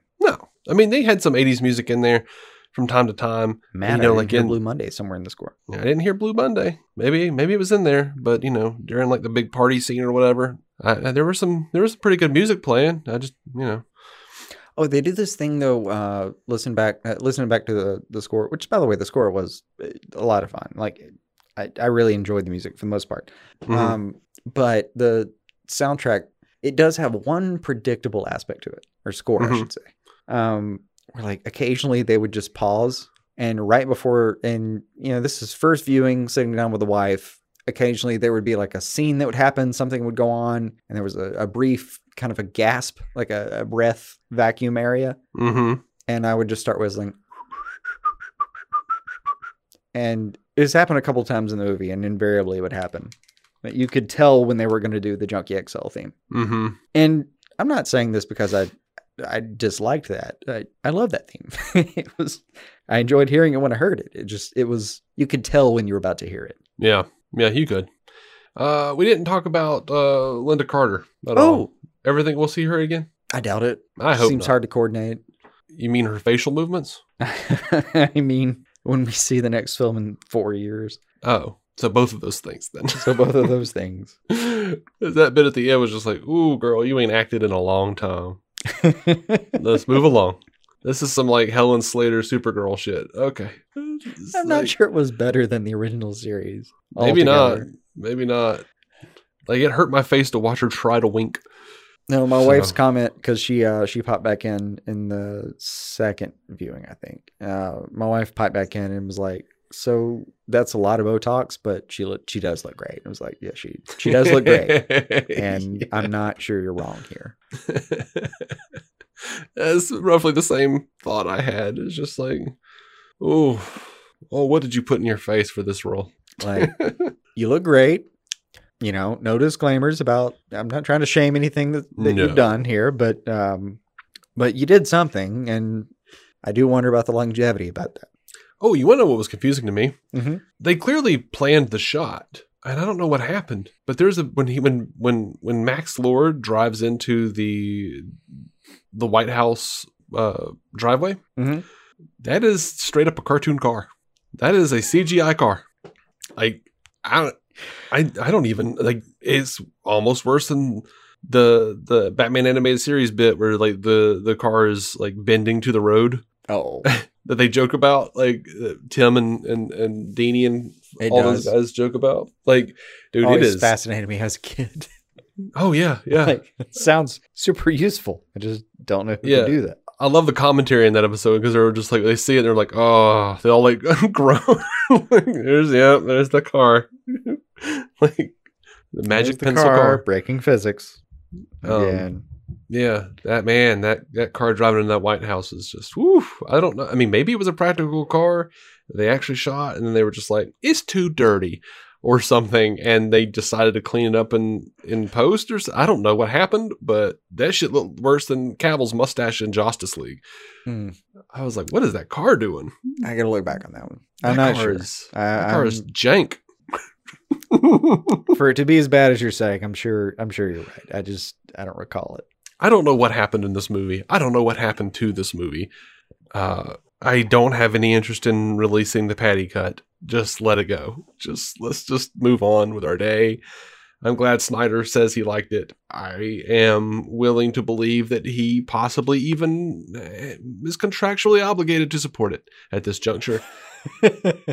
All of these people lie Oh, within the first Snyder two or three years of this thing. are. He's such a stickler. I mean, they all do it when these movies come out. They have to it. say so. They have to say so, certain things. They're contractually obligated to say stuff. I know. about like, oh yeah, I- support the blah blah blah. I don't think anything specifically happened to this movie, as you put it. Um, I don't think it's bad by any stretch. I just, uh, I am, I, I like. I'm sorry you didn't enjoy it. I really am. Yeah, I mean, it, I think we also just waited fine. for it for so long that I feel like if it had been released, if it had been released a year ago, I, I feel like you would feel differently slightly. oh, I don't. Yeah, I don't think I would. I don't know. Uh, it, so much hype. I So may have much- even hated it more because I was more excited about it back then. okay, but that's literally not the way excitement works. No, it is because if you're more hyped up for something and it just really disappoints you, then you're going to hate it that's even how more. that's how hype works when you're disappointed. How hype works when you're excited about things is you like it even more. Mm, It's a double edged sword. not if it's bad. Y- yeah, but only if you experience it as being bad. I don't think. It is an experiential effect. I don't think I would have uh, I'm not sure you had different opinions. I'm not sure you would have at all. I you, you we we could have had the same conversation in uh, January, June, March, whenever the one of the many release dates was. For all I know, Mm-hmm. Mm-hmm. I do just wonder if you would have been less disdainful had Yeah. you not had so much time to consider the whole thing, and then uh, you know, for it to have come out as it did, you know, after a month of us just bitching about how Patty is being really fucking tone deaf about this entire situation. Mm-hmm. Like, I like Patty. I'm excited about her Star War, whatever she's about to do. I'm I'm there for it. I'm good. And I'm not now anymore. But you've never been excited about a Star War. I was actually like I was so overwhelmed with all the Star Wars stuff coming out that day. Uh-huh. I was just like, I, I'm out. I'm never gonna watch Mandalorian. I'm never gonna go back for all that Clone Wars shit. I'm not Mhm. doing all this. This is just too much, and you know, Star Wars kind of bores me. Then I watched her teaser of Rogue Squadron, and Uh-huh. I don't know what it was. She got me with the dad story, with the looking for the perfect, you know, uh, fighter pilot movie, all that stuff. And then like she like, and she's skating over to the trunk. She puts on the thing, and then she's like, you know, going towards the. Oh, that was just That was a good teaser. That, that got me. I That was was really like, good teaser. oh, I'm back in. I'm gonna watch all the Star Wars shit. I'm gonna do it. And now I'm out. I'm just, I'm tired. I can't do this. I feel like you're so can't. fickle with the Star Wars. I am, but I just don't give a shit. And that's the thing that's brought most of us back in. Yeah, and you know, I keep seeing, you know, things about Mandalorian, and that's fine. I've seen bits of Mandalorian. Bill Burr is really good. Like he's He's, he's actually crazy good in that role. So good. Like spoilers for Mandalorian when he when he pops that dude in the head when he just like they're having that whole conversation about like the atrocities of Oh, of the, the chest, Empire. Yes. or whatever it was, and he just goes boom, like just Yeah. like I can't do this anymore. Yeah. And that was just like, dude, I cheered. I was just like, oh, it's so good. Yeah. Um, my wife was watching it, and I just kind of went in. It was, just, but you know, I he's great, and it looks like a pretty good show. I also try to tell people when I can that uh, I, I, I've always thought he was a good stand up, and, and he remains a good stand up. He, he's Mhm. he uh, he has some controversial opinions, but he's usually got something redeemable, even when he has something like that going on. Um, it, F is for family, man. F is for family on Netflix is just if you didn't think this guy had some acting range, watch that show. Mhm. It's an animated show, and it's Yeah. phenomenal. I haven't. I've seen like a clip of it, and I didn't care for it. Ah, so But much fun. We'll see. Well, it, it it's a lot of it's a lot of fun because it's basically him just trying to raise a family in the '70s, and like Mhm. it's him just basically doing a show about everything that he thought was wrong about how he was brought up, and describing the time when he was brought up. It, it, it, that's what it feels like, at least. And uh, you know, he re- he lives next to like a radio DJ that sounds like Matthew McConaughey if he was a radio DJ. Like it's a lot of fun that way. Yeah. I think Justin Long's his older uh, oldest uh, son. Yeah. I mean, we'll see if I ever get around to it. Yeah, point is, it, he's got a lot of range though, and I, but I hadn't really seen him do that range on screen before. You know, I'd, I'd seen him in the last episode in season one, and that, was that was it was good, but this was this was different. This was really good. Yeah. Small Bill Barr, uh, Bill Burr, Bill Barr, Bill Burr. Um, Bill Barr is a very different conversation. Uh, small Bill Burr uh, side conversation. Yeah. So anyway, um, I think I've pretty much said everything I'm going to say about Wonder Woman 1984 at this juncture. I don't see myself changing much in the way of things. Um, I thought it was really bad. I hated it.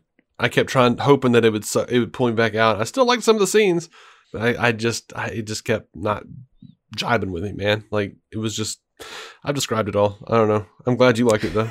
I'm sorry. I am. I'm sorry. I'm not gonna sit here and go like you're an idiot for not liking this. Or whatever. I mean, I'm glad you liked it, man. No, I'm glad all of you guys liked it. I just didn't care for it, and I don't feel. I'm also not going to get into the camp of like you're an idiot if you didn't like it. I mean, it, it Yeah. is what it is, man. I mean, um, I, I wish you liked it more. I, I like I said, I, I wonder had it been a different time because we've had all this fucking time to think about it. You know, yeah, you know, all those things being considered if it happened maybe a year ago, uh, if it would hit different is all. yeah. I mean, it may have, but I don't. I think overall, I would have had the same opinion. I think it's possible. I mean, you weren't huge on the first Wonder Woman film. Uh, I wasn't like I liked everything leading up to like you know the, the last act, and turns out that was all bullshit. The studio made her do. Yeah. they they changed her her her third act, and um, okay, well I don't know. I I I felt bad about my feelings on this. Like I actually like you know our our friend Effie Offpelders um of stealing the remote. I messaged her and I was like, tell me if I'm crazy about this, okay? I'm gonna name things I didn't like in Wonder Woman 1984. And, and you tell me if if you agree with me Mm-hmm. and I just like went like just listed it. And she was like, "Yep, yep, yep. Oh, thank you. Oh my god, this is yes. Oh my god, I wish I was on the show with you. Oh, oh, oh, yes, yes. You know." And sure enough, she was like, "I said almost you know all these same things on my Letterboxd review." I was like, "I haven't looked at it yet. I'll go look at it in a minute." Looked at it, and I was just like, "Yes, all of these things. This is all, bro." It's like, I I think I had more than than what she even named off. But yeah, it was it was it was not a fun morning for a minute. I was just like, okay, so confirming confirming I do feel really bad for you though that like after all this. All right, so one of the one of the things that I've enjoyed is uh uh, I think it was Anthony like Berkman Blackman that that said like one of the things you have to do if you enjoy a DC film is you have to spend the next five hours actually explaining why you liked it or defending the film, Mhm. uh, which is deadly accurate. Like you, even if you like it, you have to. It feels like you, like God help you if you like it. You know what I mean? Mhm. you just you walk into a war zone. Um, I I don't envy that any more than I. I mean, I, I also don't envy just yeah. After all this time, you know, you didn't you didn't love it, and I'm sorry. Yeah, it's unfortunate. You know, you wait that long, but hey, it's the name of the game. And uh I mean, I was I was pretty happy with what I saw. Is like it. Uh, yeah, sure there are problems, uh, but man, I I enjoyed what the fuck I saw. It, like I, it was a good two and a half hours for me. yeah, not for me, but uh, you know, hey, I yeah, I, I let this be a lesson to you. We, we're we're we're not just you know blindly loving DC, as people have claimed. oh no, we've we've lost we, we've lost so many at so many junctures.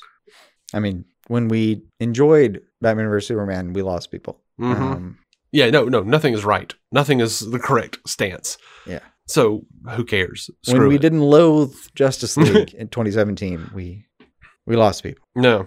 And if you know, of course, we've soured on it since then. You know, Yes, but I would still watch it two or three times in a row before I watch this thing again. ah, say that's just wrong. Yeah. And then I would watch Batman and Robin. But not Dark Knight Rises. That's just wrong. I mean, I'm not saying I mean, well, yeah, I am. Yeah. I mean, I would watch Dark Knight Rises, except under the most uh, extraordinary circumstances. Yeah. You gave me that movie on DVD and put it in a case that said only open in case of emergencies. I forgot about that. I gave you a little glass case. Uh, I I remember wanting to put a tiny little fireman's pickaxe in there. just just didn't know how. You got anything else, man? Oh no, I get it. I I did watch. Uh, so I watched it twice yesterday, but it was I, I watched it and, and and you know after that I had to do some house stuff. Like we had to clean up after uh, Christmas and everything. So uh, I just had a couple hours of cleaning to do. So I I threw on Man of Steel in the background, and then once I had enough cleaning that I could sit down again, and watched it again. I should say Mhm. watched Wonder Woman again. Mm. I regret not of that time. I do wish you'd enjoyed it more, but hey, Yeah, well. it it is. Eh, can't have everything. You know, it'll be all right. Oh yeah, I'll be fine. We'll I'll be still back buy in a on few Blu-ray. with all that bullshit. we'll be back in a few months with Snyder Cut and everything. Yep. I really hope I like that one. Like If you don't, the first 30 minutes of our review are just going to be me laughing at you. I mean, why would you be laughing at me? Uh, there'll be tears of, of consolates, but still. I mean, look, man, I don't know. Uh, I don't, I don't worship at the altar, man. I, I, I know. I, I know. just say what I see and how I feel. I get it. I'll be glad for Zack that he got to do whatever he wanted. I get it. I get it. All right. Oh, well, I guess we'll be back uh, after the new year, I suppose. 'cause I'll be out of town this week. I Oh, go yeah. out of town tomorrow. So. Yeah. No news. No news coming this uh, pending week. Mm-hmm. Which I don't think there'll be much news anyway. I say that there'll probably be a lot. Um, I mean, normally we'd cover like box office numbers or something, but right. Well, I do. I will say that you know I, I feel better about this movie or our review of it because apparently, according to the headlines I've seen uh, in the last you know a few hours, Wonder Woman 1984 is pretty damn divisive among fans. People are either loving it or hating it, according to certain headlines. So, um, uh, that feels right. uh, That feels right. yep, the shine is off that shoe, Patty. Uh, not sure if I'm willing to go into that characterization, but They may have they may have lucked out on that uh on that ten million dollar blanket. Yeah, I don't know. I think it would have gotten its money if it went into theaters. Mm, We'll never know, though. Maybe. I mean, not not in today's environment. Oh, for fuck, no, absolutely not. Anyway, yeah. Sorry. Let me re- let me rephrase that entirely. No other considerations. I, I I don't know if I think it would have made its money mostly mm, maybe. had it gone into theaters like 14 months ago. Oh, my kingdom for more Cathy Yan and Birds of Prey. Yeah, there's that. There's definitely that. All right, I'm going to wrap it. I've got a I've got a, a number of things to do before we pack up and get out of here. Fair enough. So, uh, well, we love you guys. Uh, we've gotten some feedback already saying that we, you know That we hated this review. with I'm sorry. no, we've already got some saying that they agree with me, and then even though they don't even know what I've said, and then we've got Effie who has actively said, "No, I agree with you, uh-huh. Dave," and uh, I've seen a few people say that they liked it. So uh, I guess we'll uh, we'll see where we where we stand after this episode drops. I'm excited to see how many people we lose. oh, this may be a it may be a fun Twitter poll afterward or something. Not a single movie comes out that we don't lose people. I'm good. Whatever. There's no there. That's what I was saying earlier. There is no version of this where we don't lose some people. yeah. Sorry. People like echo chambers. They like to hear their own voice repeated back to them. Well, there's that, but there's always been that. It's just that now there's now you can make that you can make the opposing voices go away, and that's a problem. Mm-hmm. So But I can too. Black, black, black. I get it. It's a it's a right I've been exercising more and more lately. Uh, I get that too. I mean, I'm sure as hell curious. I'm uh I'm open to um any and all opposition to the film. Yeah, just just be people about it. Don't don't be jackasses, jack wagons, jerk offs. It's not like Don't I have some like people. monetary tie to this thing. So like it, No. You you mean I, someone could give me a comment tomorrow that just like just unraveled the entire film, and I'd be like, "Well, absolutely, you're fucking right. I'm, I I didn't see that. My bad. It'd be over. Mm-hmm. It happens. Also, it, it goes both ways. I'd like to think there's somebody who could like uh you know write you like four words later, and and you you just think, "Oh man, you're right. I I just undervalued this." I I won't uh I won't say it's impossible. Especially in four words. Improbable, yes. Should have made them more doable.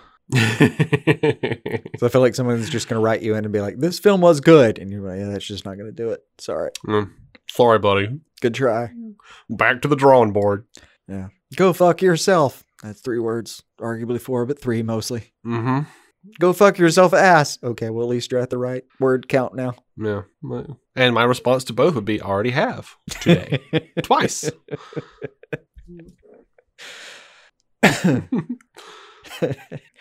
I'm sorry you didn't catch me on a day when I had an illness, but I'm ahead of you already. Gotta clear the cobwebs. Yeah, All right, I'm done. that's bad. Thanks. Thanks for listening. Uh, DCOnScreen.com for theoretically every episode, uh, as well as the uh, links to our donation buttons, our Patreon, our store, all that jazz, all of our social media, all that stuff. You guys know, you know how it goes. Oh, the and things. uh, all the things. And uh, we'll be back quite soon. We've had a lot of episodes drop all at once, a lot of stuff drop all at once. If you're, especially if you're a Patreon listener. So, um, yeah, we're gonna take a break for a second and let you take a break. Catch up on some other shows. Uh-huh. Get your Euphemet in. Your Conan O'Brien needs a friend. Uh-huh. Uh-huh. You know, your Sinners Crossroads. Whatever you're listening to these days. Fans Without Borders. That's a good one. I'm really curious to see what I'm really curious to see what Brent and Ray have to say about this thing. Oh yeah. I I think it's gonna be like our show. I think Ray's gonna love it unabashedly.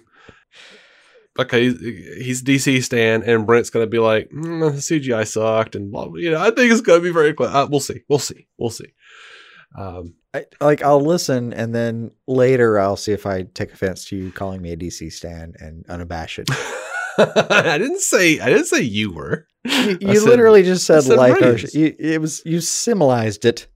Oh no, I didn't mean to be like that. Like you're not a DC stan. You you dude, we're we're pretty like I'm actually surprised you like this movie as much as you did because My hate often runs as deep as the next. you're yes. Yeah. We're like Sith lords. Our hatred runs deep. S- uh, often. We are not good examples of of like No. happy fans. No. No, no, that's no, not no. that's not our uh, our price point here. You know. No. But anyway, yeah. Some someone's gonna tell Ray, you know, he called you a DC stan, and he'll be like How much time do you have for me to explain why that's wrong? Yeah. Yeah. Yeah, you know. He's a smart guy. He's got all the all the answers. No, he's got That's the a- receipts. He'll be all right. Yeah. I'm sure he'll be able to defend himself effectively. I'm not worried for him. yeah, no, no. Anyway.